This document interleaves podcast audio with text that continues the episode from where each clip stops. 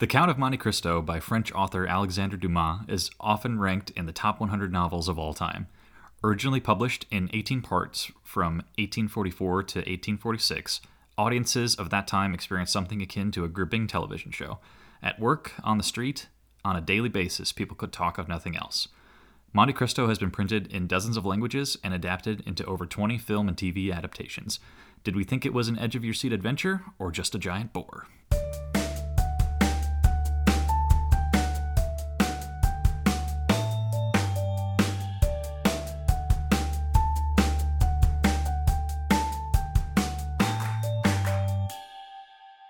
Welcome to He Read, She Read, the podcast where a couple of married bookworms discuss what they're reading and learning.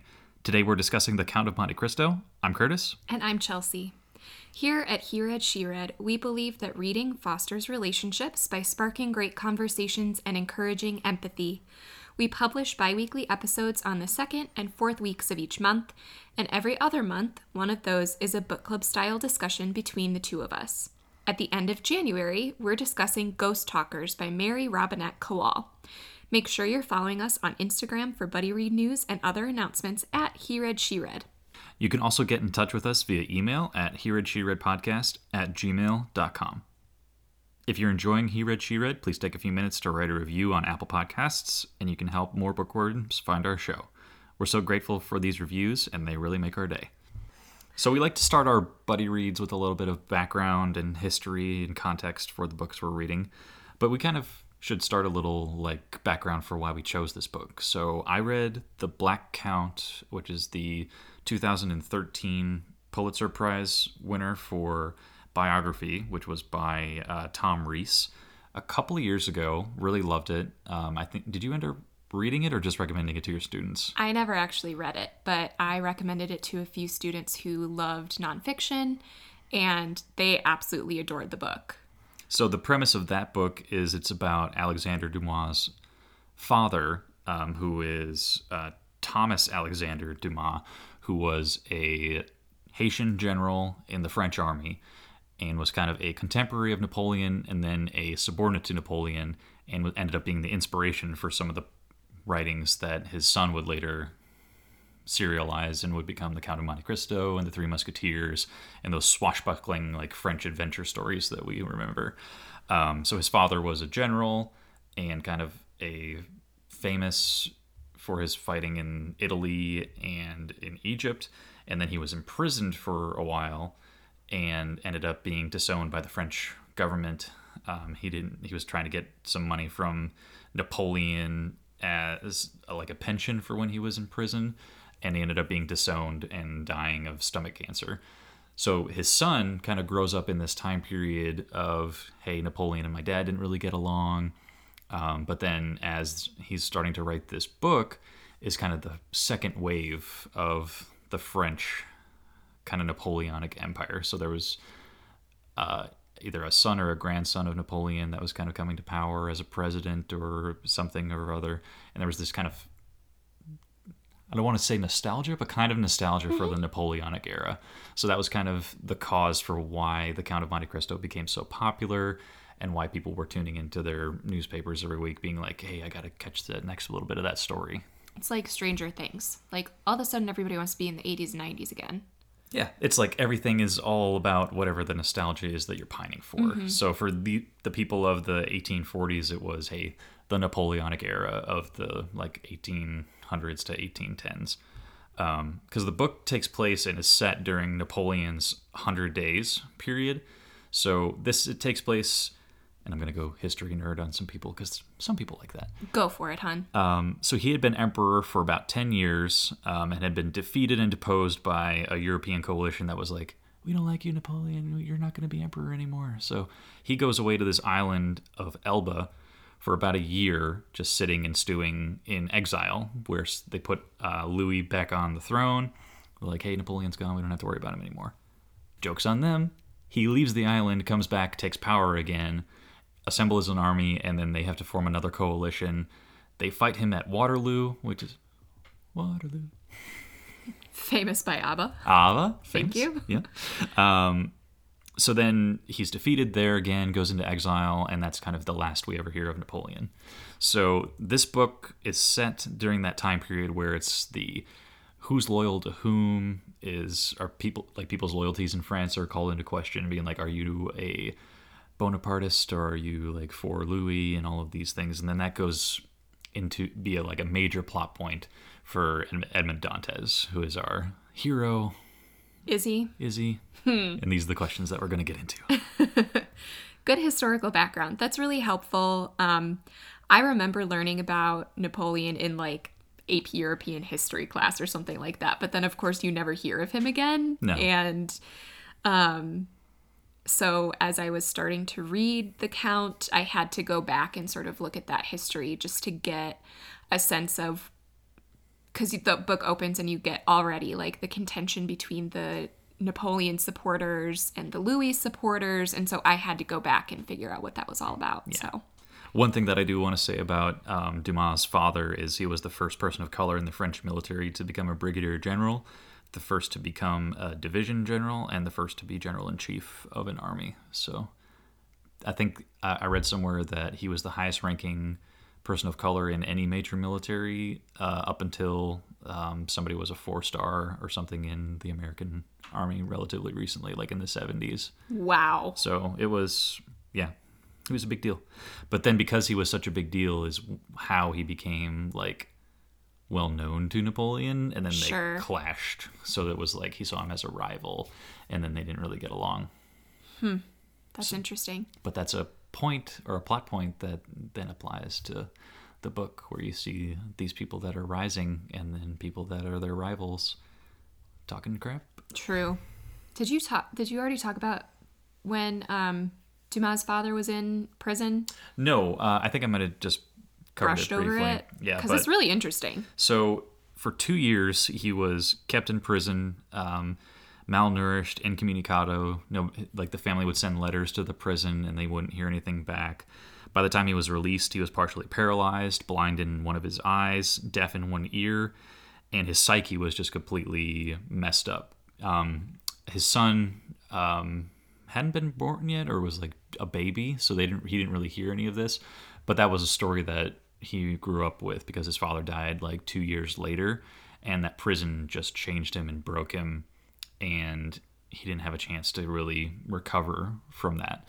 And I think that plays into a lot of the prison storyline of Monte Cristo, where Edmund is in jail and how those years completely just broke him down until mm-hmm. he had something to strive for, which I think is a good narrative for how prison is today, where like if you're not like working towards something, it's just going to break you down. Hmm. I think it's really interesting that, like, so Alexandre Dumas, as he was starting to become a writer, and he decided, well, I'm going to use my father's inspiration. It's not like he got these stories from his father. No. Like, it's not like he was sitting on his knee at bedtime like, Dad, tell me about the Napoleonic War, because his father was either dead at the time that he was, like, ready for the stories, or he just couldn't. Um, so I think it's interesting that he was that much of a legend that, like, the family passed these stories down, or that society at large would have been spreading the stories. I right. think that's really fascinating. Mm-hmm. So in terms of the literary history of The Count of Monte Cristo, because, of course, I can't help it either. All right, we're getting, um, we're getting into it.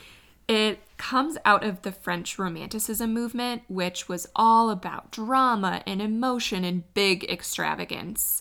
So if you think of the famous French Revolution painting, um, Liberty Leading the People, can you picture it in your head? Oh, I'm there.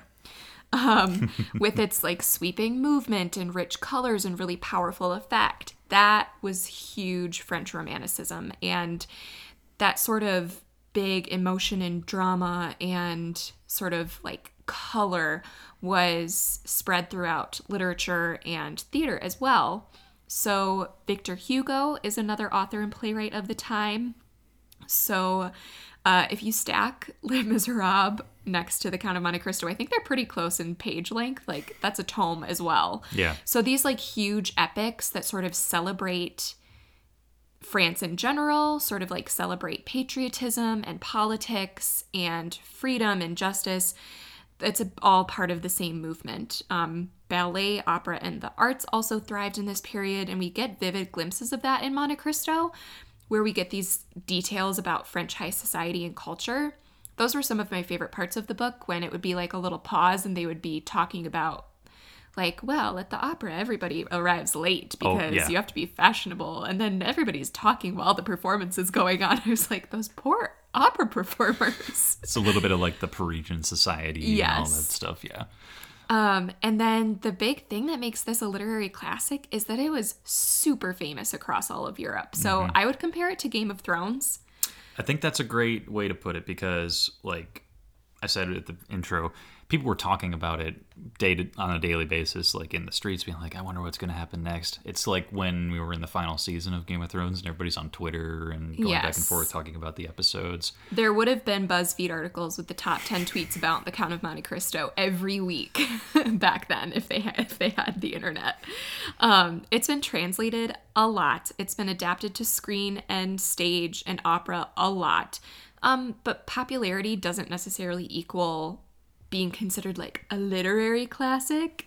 And I say that with a little bit of disdain, but um, there are some really big universal themes in here, like justice and vengeance. Yes. There's a lot of religious undertones, which you find in a lot of classic work.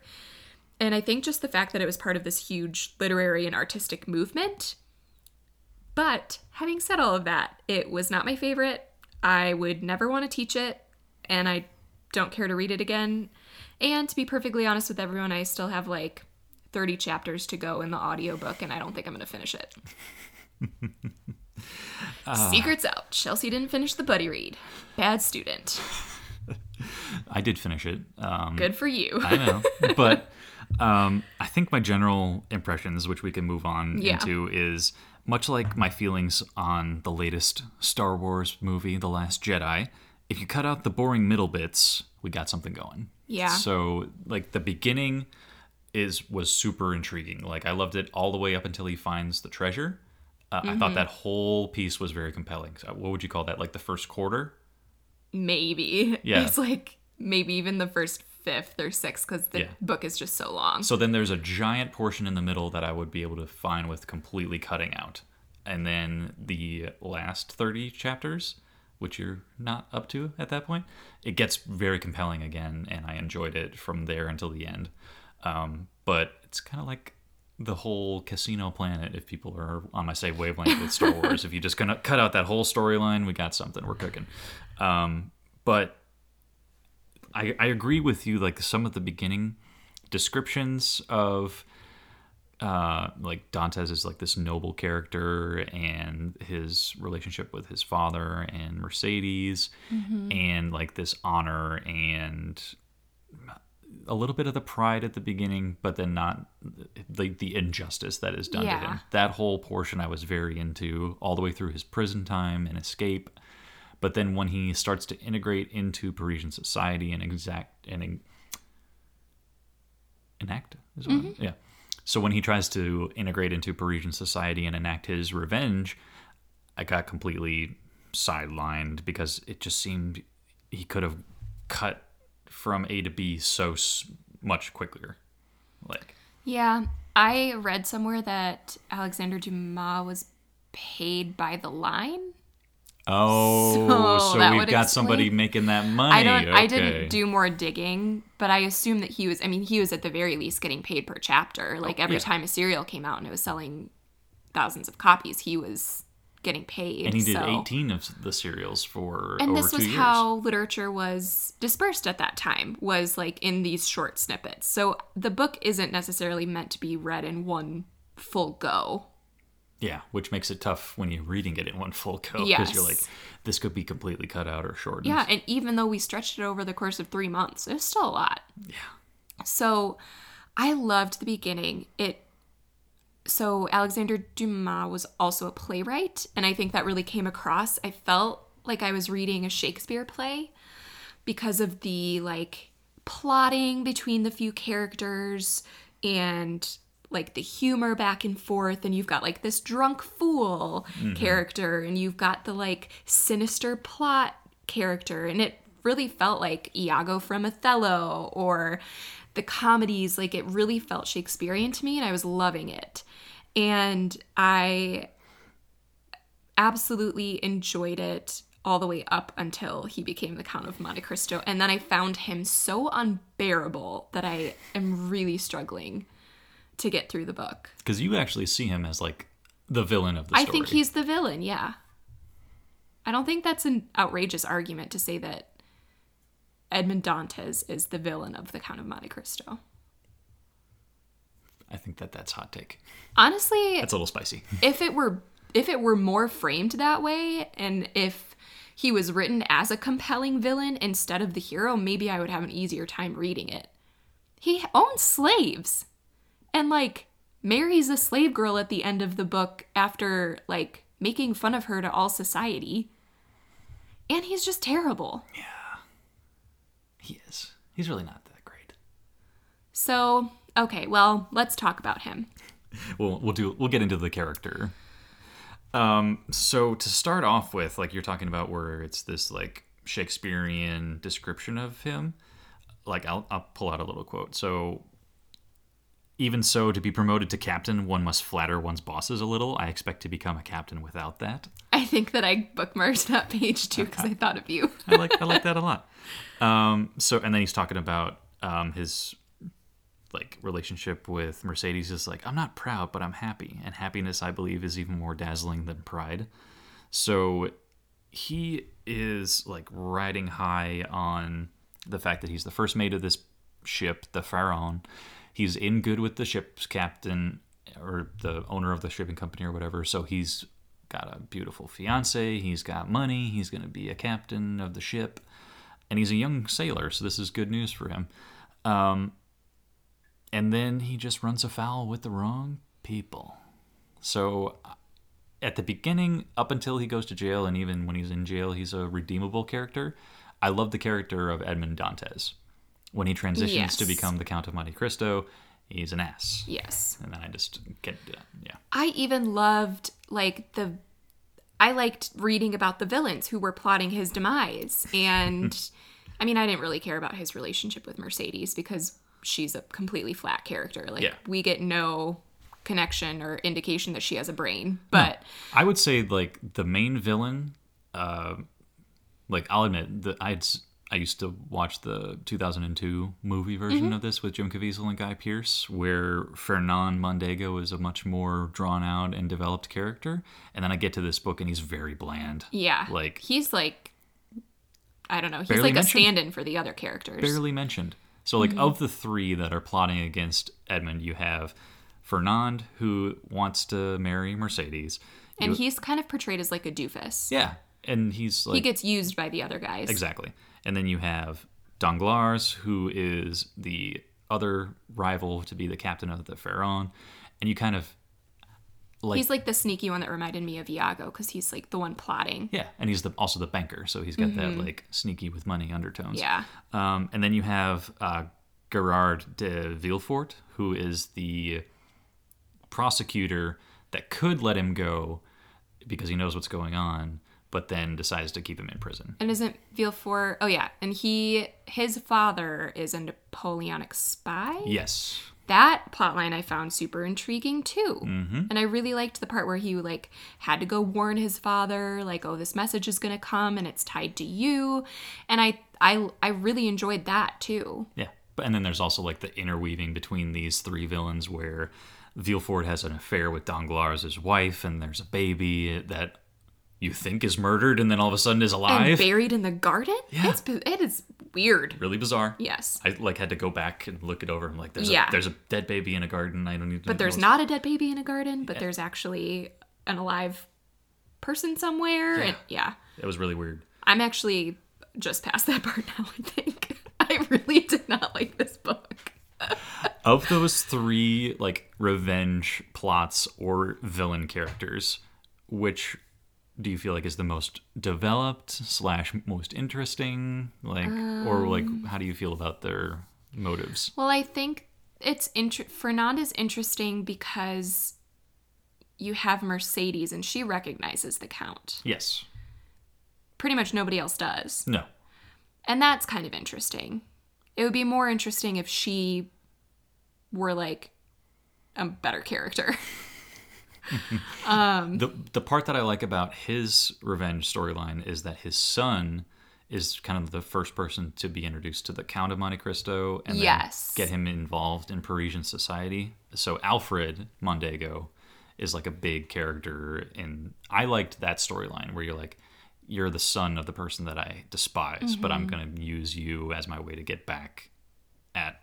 And it's almost like Alfred is what Dantes could have been. Yes. Like, he's this young guy, he's coming up, he's going to be successful, he's going to marry, presumably, a beautiful young lady, and he's going to, like, inherit his father's money. And now, Dantes didn't have any money to inherit, but if he would have been the ship captain, he would have faced a much more prosperous future. So that's interesting.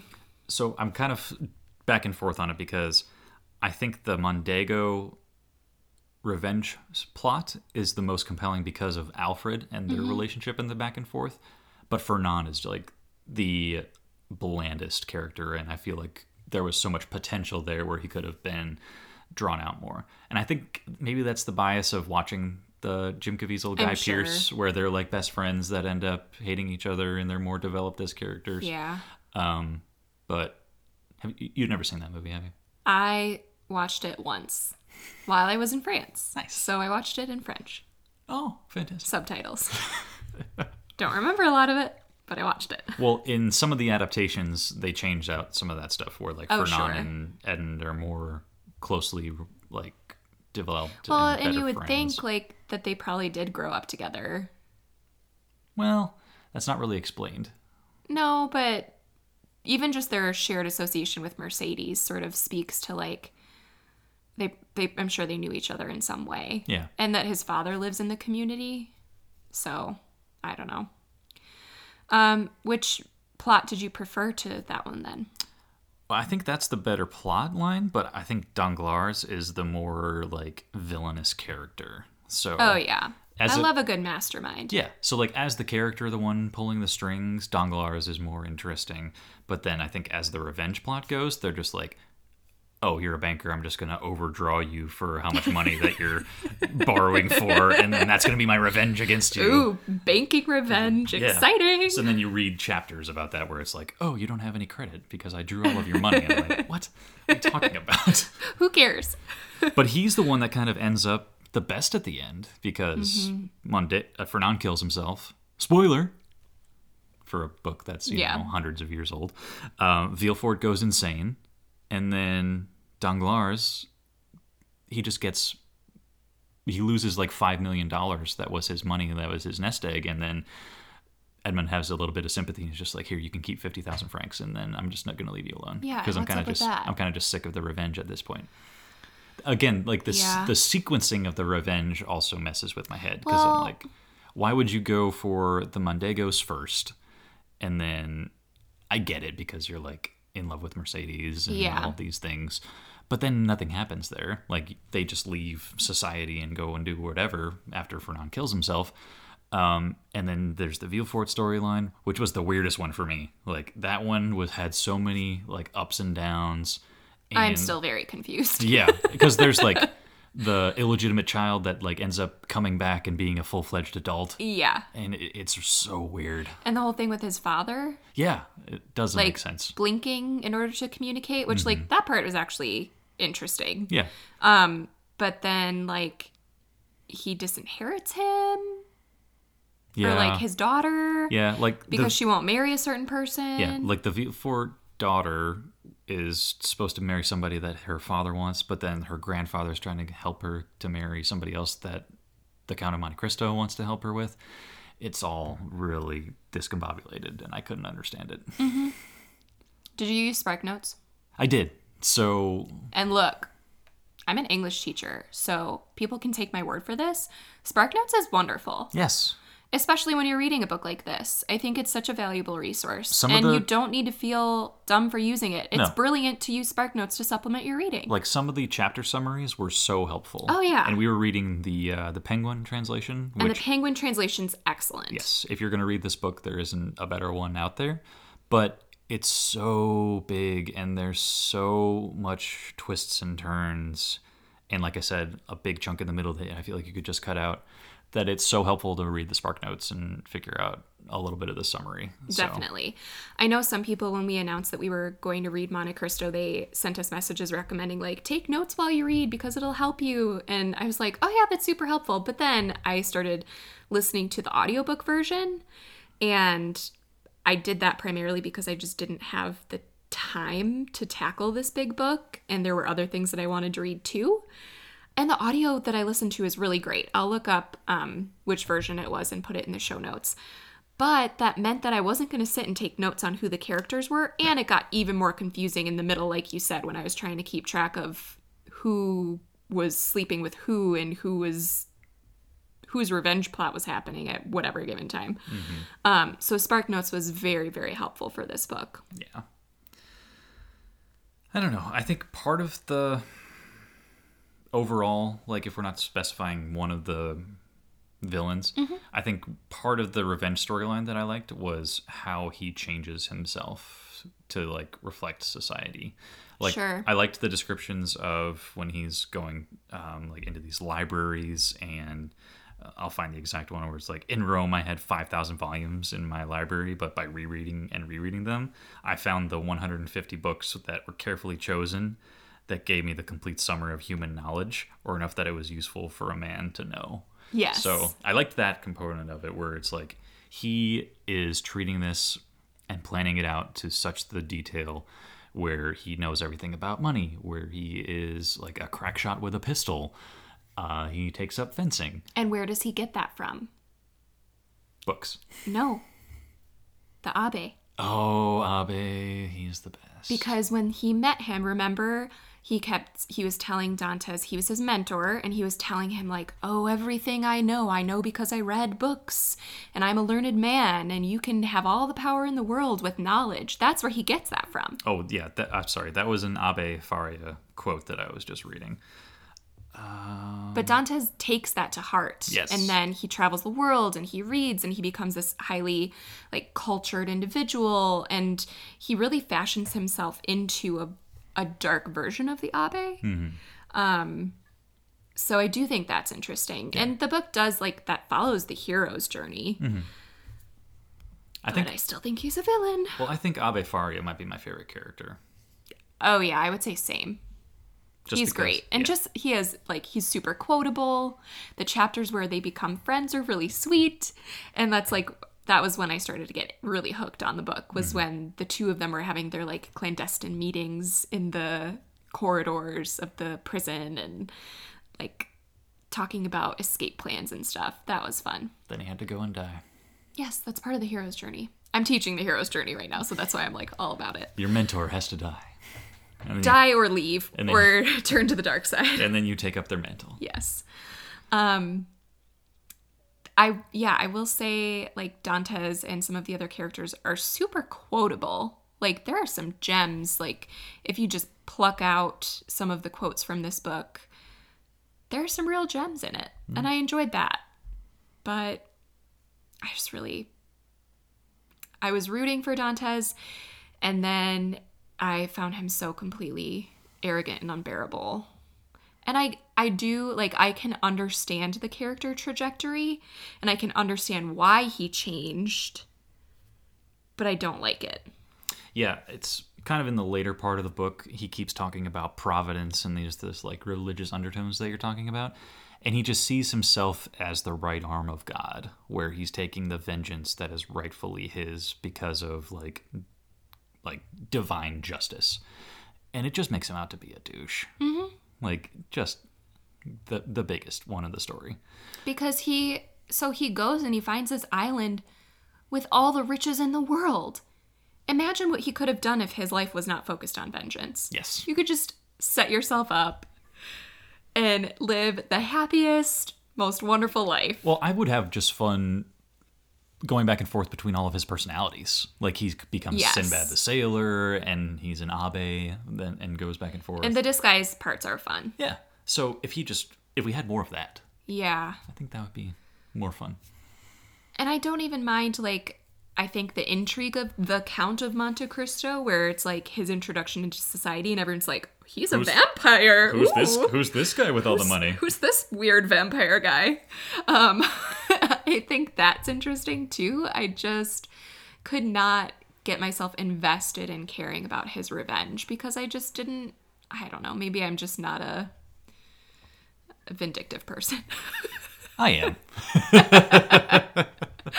I'm also more of a proud person than you are. So that's kind of like the yeah. dual components of it where it's like he wants his revenge, but he's also a very proud person and he can't salvage those two things. Like, and again, it's, we talked about it before. It's the convoluted plots for the revenge that I feel like he could have just been more straightforward with it.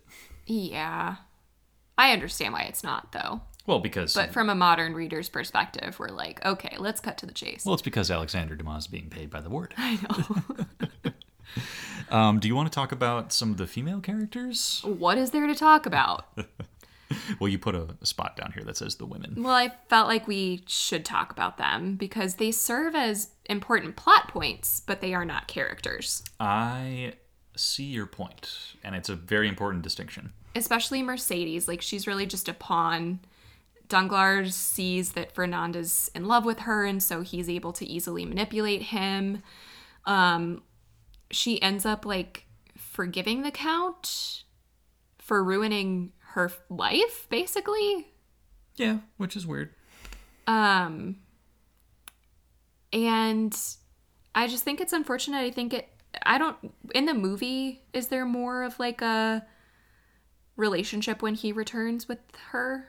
Yes. So in the book, he like ends up hooking up with Haydée, which is weird. Well, let's get to that in a minute, but focus on Mercedes for now. In the movie, he and Mercedes get back together, and Haydée isn't even a character. Yeah.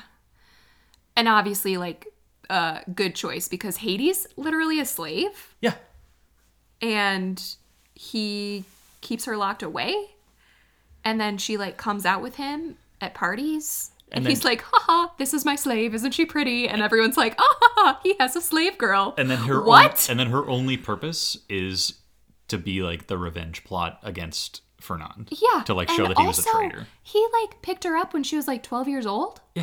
And then she and then keeps her as a slave and then marries her. Um, that's some Leonardo DiCaprio shit right there. Oh, good comparison. So that whole plot is just disgusting. Yeah.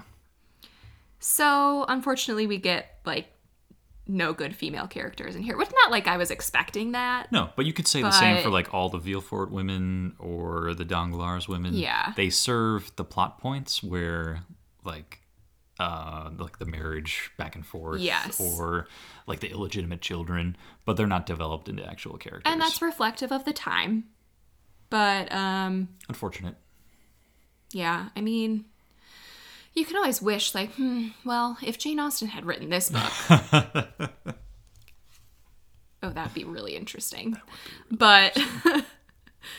yeah, uh, I had a hard time with that.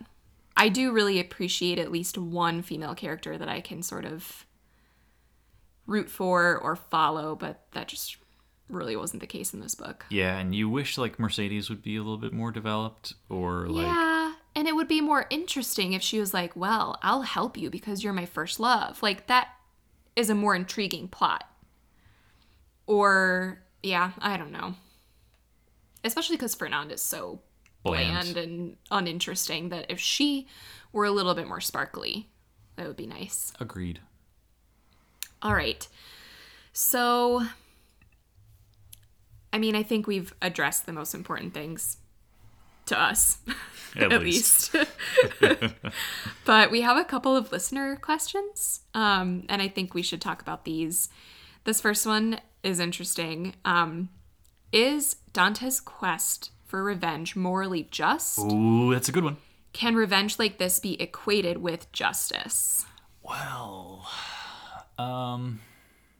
and doesn't he kind of question this throughout the book? Like, isn't that a core part of the book, is whether or not what he's doing is actually good? I just don't think he cares. Yeah. Because at the end of it all, he's just trying to get his payback for what happened to him. And like, we can go down the the moral rabbit hole of who's right and who's wrong. Um, personally, like, I'm intrigued by revenge storylines because I love when people get their comeuppance.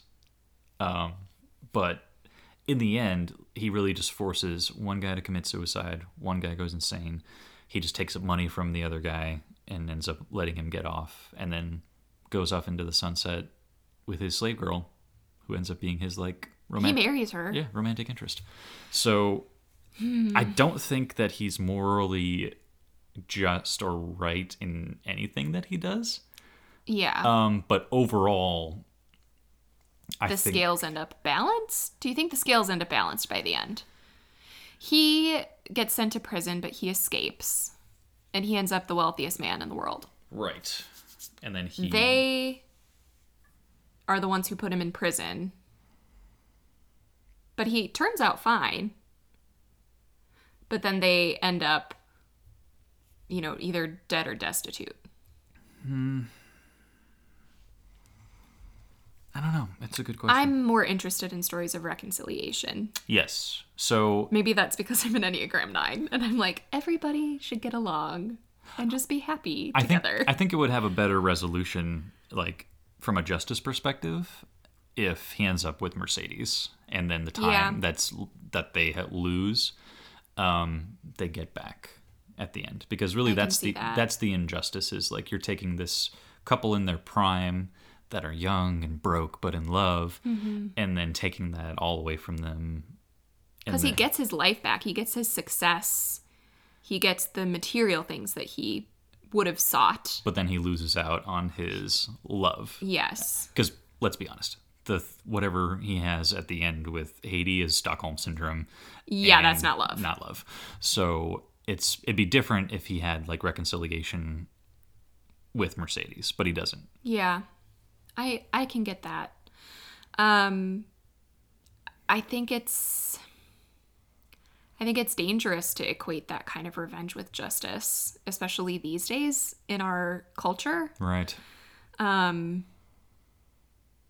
yeah, I don't know. I think the book definitely brings up some good questions about that. Um, and you're right. Like, you enjoy a good, like, revenge story. But I don't think that means that you would want to enact it if given the choice. No. I think you just like the pattern of it. I agree. It's it's a it makes for good storytelling, mm-hmm. um, but it doesn't mean that he's morally right. Yeah. Um, our other listener question is, what's up with that ending? You're right, listener. What is up with that ending? Um, I haven't even read the ending, so go ahead. No, it's it's what we talked about. Yeah. Where, like, there's a subplot where um, he's trying to help one of the Villefort children marry her true love, and so pretends that she's murdered by poisoning, and then uh, pulls his little puppet strings. But then he ends up riding off into this, or sailing off into the sunset, I should say, with Haydée, and it's just... I, that's really what I think is the W T F moment, where it's like, okay, you have this girl that is your slave that has Stockholm Syndrome that all of a sudden you're going to marry and run away with. It doesn't make any sense. It's gross. It is gross. I, w- I wish better for this ending. Yeah. And that's why I said, like, I think some of the order in which the revenge plots are taken makes for bad storytelling. Hmm. So because you, I think the best revenge storyline is with the Mondegos, and it's the first one that mm-hmm. is complete. And so, if it was the last, and he could have ended up with Mercedes, that would have been more satisfying. Interesting. Way more satisfying. Like the whole thing with Danglars, where you're just withdrawing too much money, and then all of a sudden he's broke because his line of credit is drawn out. You are really not a fan of the banking. I am part. not a fan of the banking revenge storyline. Um, but do that one first, like yeah. because it's just boring, and then that ends up being the last one that's enacted. No, that's stupid. Um, and then the whole Villefort storyline, where it's the illegitimate kids and like the back and forth, and um, pre- like pretending that one of the daughters is murdered so that you can help her secret away with one of your friends. yeah, I mean, it makes you look like the c- cool benefactor behind the scenes, but really it's just, it doesn't make a whole lot of sense. And his motivations for that don't really... No. Um, and part of that is the redeeming part of the morals. So not morals like morally right, but yeah. like M O R R E L, mm-hmm. um, who are the... Morels. Uh, whatever. Mister Morel. Yeah. Remember, I was listening to the audiobook, so I know how to pronounce all these. There you go. That's so, the benefit of the audiobook for this. I did like how he becomes like the benefactor for that family and takes yes, care of them. So that's... But that was also like just after he became the Count. Right. Like he visits. So the a couple chapters right after he finds the treasure, I still liked. Mm-hmm. So with like the whole Morel family plot line, yes, that was nice. Part of that comes back at the end where Max Morel... I'm I'm, I'm just going to call him Max and Val. Yes. So Valentine uh, Villefort and Maximilian Morrel. So Val and Max mm-hmm. are going to get their moment in the sunshine, and because they, they have the benefactor looking out for them. Mm-hmm. Um, so I liked that part of the ending because yeah. he is kind of looking out for them.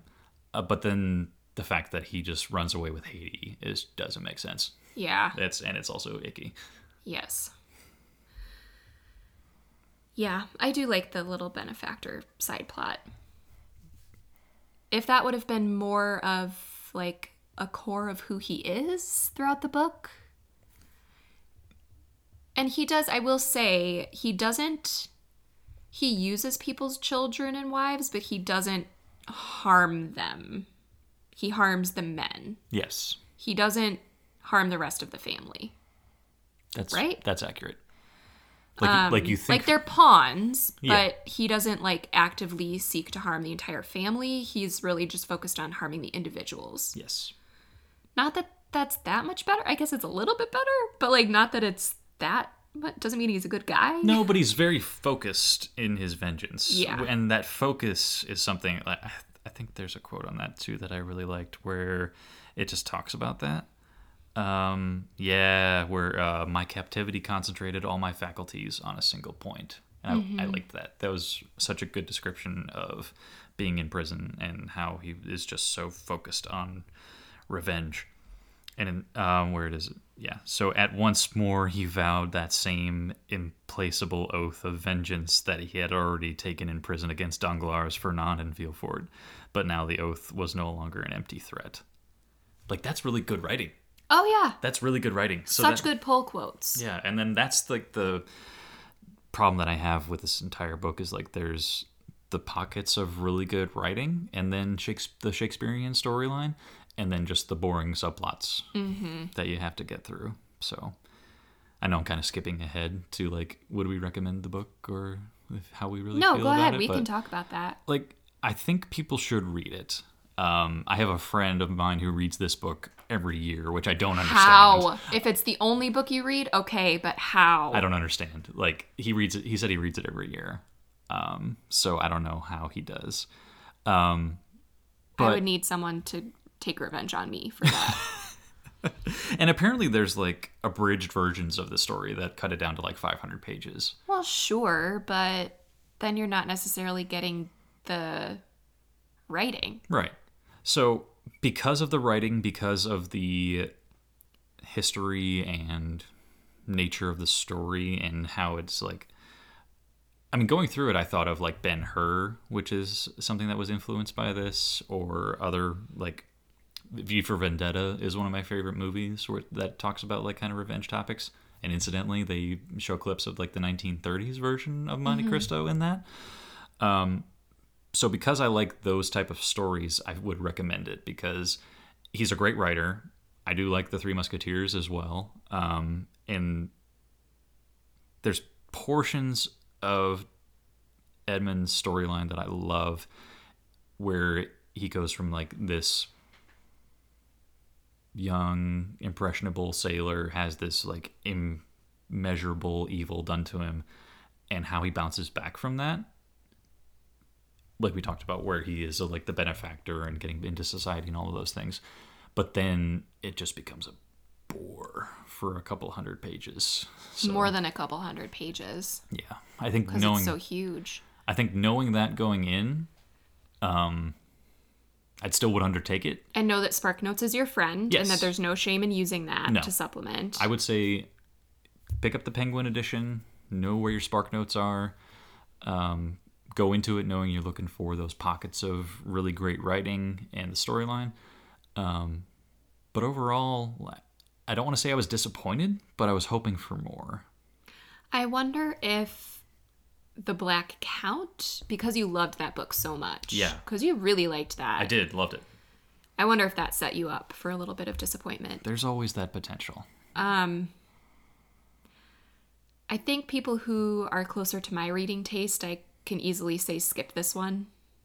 I do think it was worth reading the first quarter, or whatever we said it was. Yeah. Like up until... He becomes the count. He becomes the count and enters the French society. So I would say it's not a bad thing to just read that far and then read the SparkNotes of the rest.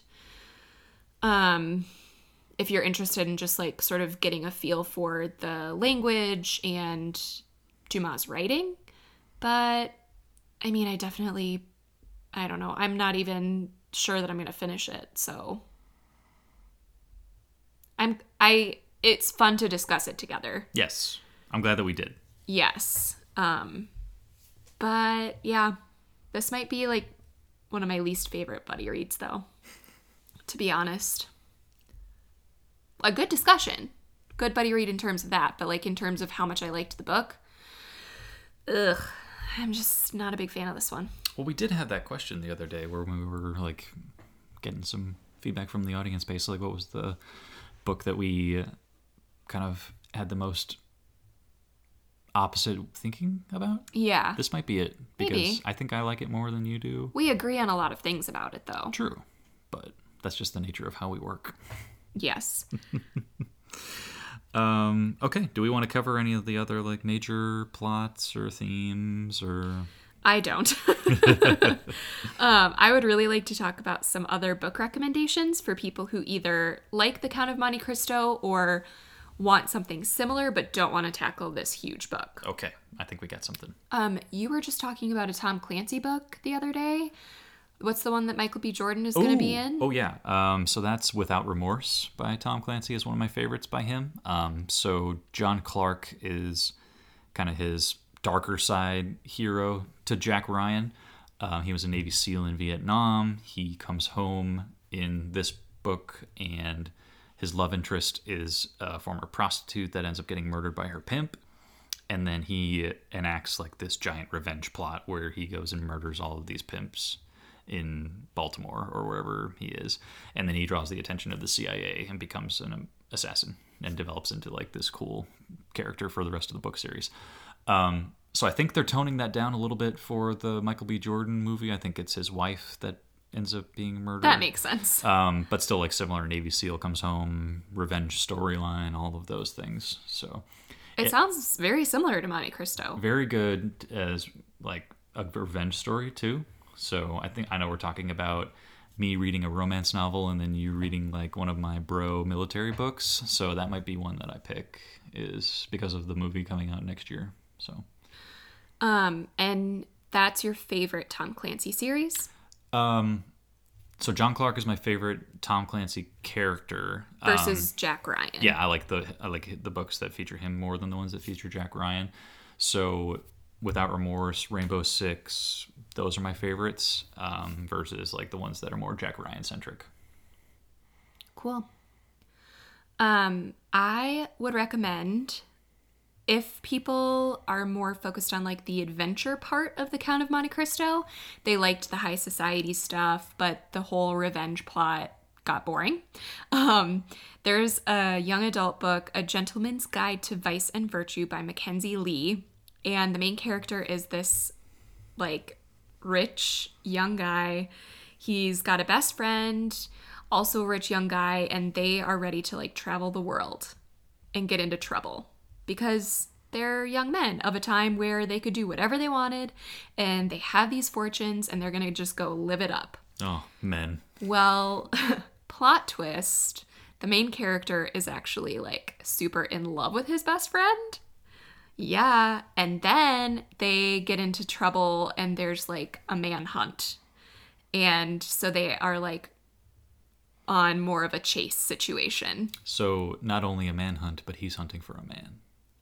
Well, ah, uh, nailed it. No, because it's his best friend. Whatever, nailed it. So there's more like romantic intrigue. Okay. Okay. I'm intrigued. I'll read it. It's um, also being turned into a movie or a T V series, I nice. think. And then there's a second book about his sister, and she's a lady pirate. What? Yes. Love lady pirates. So, um, it's a lot of fun. It's really funny. I listened to this one on audio. Good choice. Um, so if you like the sort of like pirate aspects and the like fancy society and just the fun of Monte Cristo, that's a good one to pick up. I love pirates. Uh, another one that was also a serial, but from the nineteen sixties, um, is True Grit, uh, which ended up becoming a novel uh, written by Charles Portis and then has been adapted a couple of times to be a movie. So it's a it's told from a woman's perspective. Uh, Maddie Ross, who was was fourteen at the time of the story and is trying to get revenge for her father, um, who was murdered by a scoundrel, Tom Chaney. So I really like the twenty ten version of the film a little bit more than the John Wayne version. And I read the book as well. Um, it's a, got the Old West kind of justice to it as well, which is another aspect of this where I think the setting also plays into a, a good revenge story.